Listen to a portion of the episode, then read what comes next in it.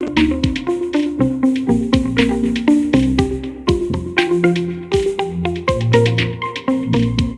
hi everybody, thanks for coming to my short talk. Please bear with me while I try to speed through this brief overview for work. Um, my name is Marj Cuerdo, and I'm a PhD student at the Alternative Learning Technologies and Games, or ALT Games Lab at UC Santa Cruz. Today, I'm going to talk about a study we ran that investigated the relationship of death and respawning mechanics, particularly respawn point locations, to player experience. So let's jump right in. As many players know, death is ironically the way of life in most games. It's the most commonly used way to represent in-game failures. They've been studied mostly through game studies lenses, especially regarding permadeath mechanics, which has regained commercial popularity recently in games like Hades, Dark Souls, Rust, and DayZ. However, player experience in relation to different combinations of death mechanics themselves are currently under study. We became interested in exploring this area our previous work involved creating a taxonomy of death and rebirth components in platformers. So this graphic depicts a high-level overview of it that describes the cyclical nature of death and respawning in games. Starting from the top right, going, going counterclockwise, obstacles cause death conditions to be met, deaths conveyed through visual and auditory aesthetics, and often causes changes to player progress. Players are then reborn into respawn point locations where they again attempt to overcome obstacles as the cycle repeats itself.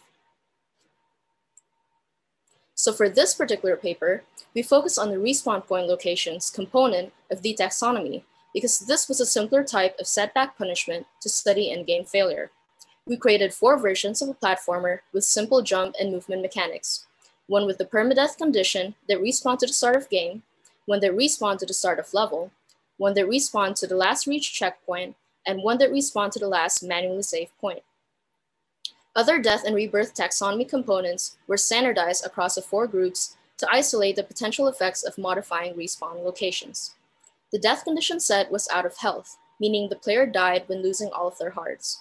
Player progress, meaning score and health, was saved only up to the last reach respawn point.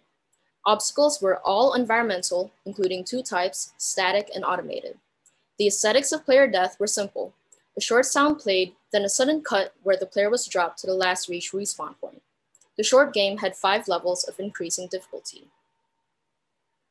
So we used the player experience inventory to measure both functional and psychosocial aspects of player experience. We specifically focus on following constructs most related to failure and setback punishment. Mastery, challenge, autonomy, curiosity, and immersion. So let's define these real quick as told by the PXI. Mastery was defined as a sense of competence and skillfulness derived from playing the game. So mastery orientation in relation to failure-related behaviors has been previously studied to understand resilience towards experiences of failure. Challenge was defined as the extent to which the challenges in the game match the player's skill level. So in the PXI, a higher rating meant an appropriate or balanced level of challenge, not a higher difficulty level. This can affect the intensity of in-game failure experiences. Autonomy was defined as a sense of freedom to play the game as desired. The concept of attribution theory explains that people tend to relate events to causes, so it's important to understand whether players felt they had control over their experience of a game, including their failures and successes. Curiosity was defined as a sense of interest the game arouses in the player, while immersion was defined as a sense of absorption experienced by the player. Those aspects can provide feedback as to whether a game can engage players enough to persist past failures. We also collected players' challenge orientation and goal orientation scores, as well as their total death counts. So the tables here summarize our hypotheses, our main one being that there would be significant differences among the four respawn point location conditions. Regarding those conditions, the checkpoint would be the quote unquote best condition. Checkpoints would have the highest mastery, immersion, and curiosity.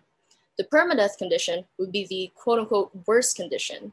They'd have the lowest mastery, immersion, curiosity, autonomy, and challenge. Save points would experience the highest autonomy given the freedom to save whenever. Lastly, respawn to start of level would have the highest challenge scores, assuming it provide a better balance of difficulty with the consequences. Regarding player orientation traits, challenge orientation trait scores would relate to higher mastery, immersion, and challenge while goal orientation trait scores would relate to higher scores for all measured constructs. Lastly, higher death counts would be negatively related to all constructs. So our participants were recruited through university students and social media sites for a total of 72 participants, equally divided among the conditions. 37 identified as female, 32 as male, 3 as non-binary. As shown, we had a decent distribution across age groups and daily gaming frequency habits and participants. So each participant was randomly assigned to one of the four respawn conditions. They then took the pretest, collected information on demographics, player orientation traits. They were then given up to 15 minutes to play the jumpy respawn version they were assigned. And they ended it by taking the post-test player experience survey. Our results showed that our hypotheses were partially supported. Full statistics can be found in our paper, but here's a really quick overview of the stats. Looking at death counts, all measured player experience constructs were negatively correlated with higher death counts, except for one, immersion. As expected, dying more times led to lower scores for mastery, appropriate challenge, autonomy, and curiosity. However, our results surprisingly showed that players felt more immersed the more times they died in permadeath mode. Shifting over to differences among respawn groups, significant results were only found in autonomy and curiosity scores. Surprisingly, permadeath scored significantly higher than checkpoints for curiosity and autonomy. However, it was expected that autonomy was higher in save points than checkpoints. Lastly, looking at player traits, players with higher challenge orientation scores rated mastery higher, especially in the respawn to start of level group. On the other hand, Players with higher goal orientation trait scores rated autonomy higher. There's a lot of data to parse, so what does this mean for beginning to understand the experience of failure in games? Let's break down the main takeaways for potential design implications. To afford autonomy, it appears that transparency and control is particularly important for goal-oriented players. As expected, save points increase autonomy, but we found that checkpoints had the least.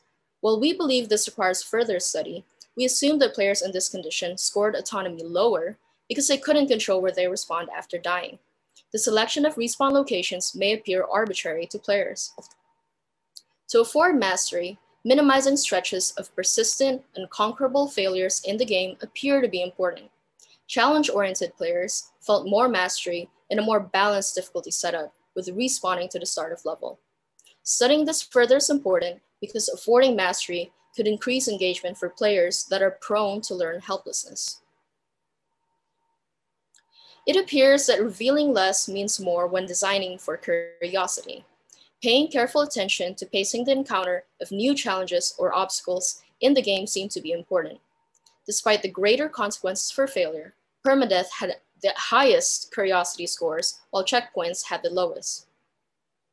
Our findings for affording balanced challenge were more intuitive. More deaths led to lower scores.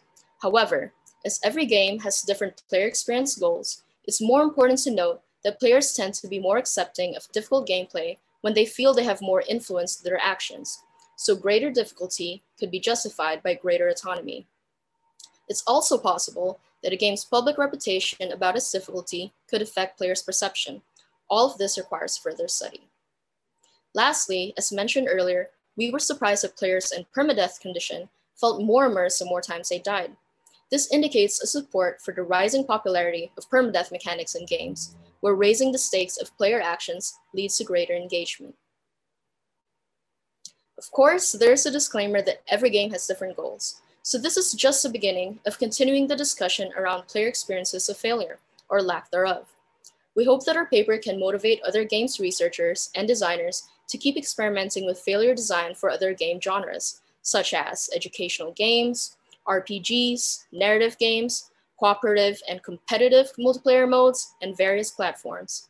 We can only improve our understanding of how to effectively tailor our game design towards our target players. I'm really excited to see future work in this topic.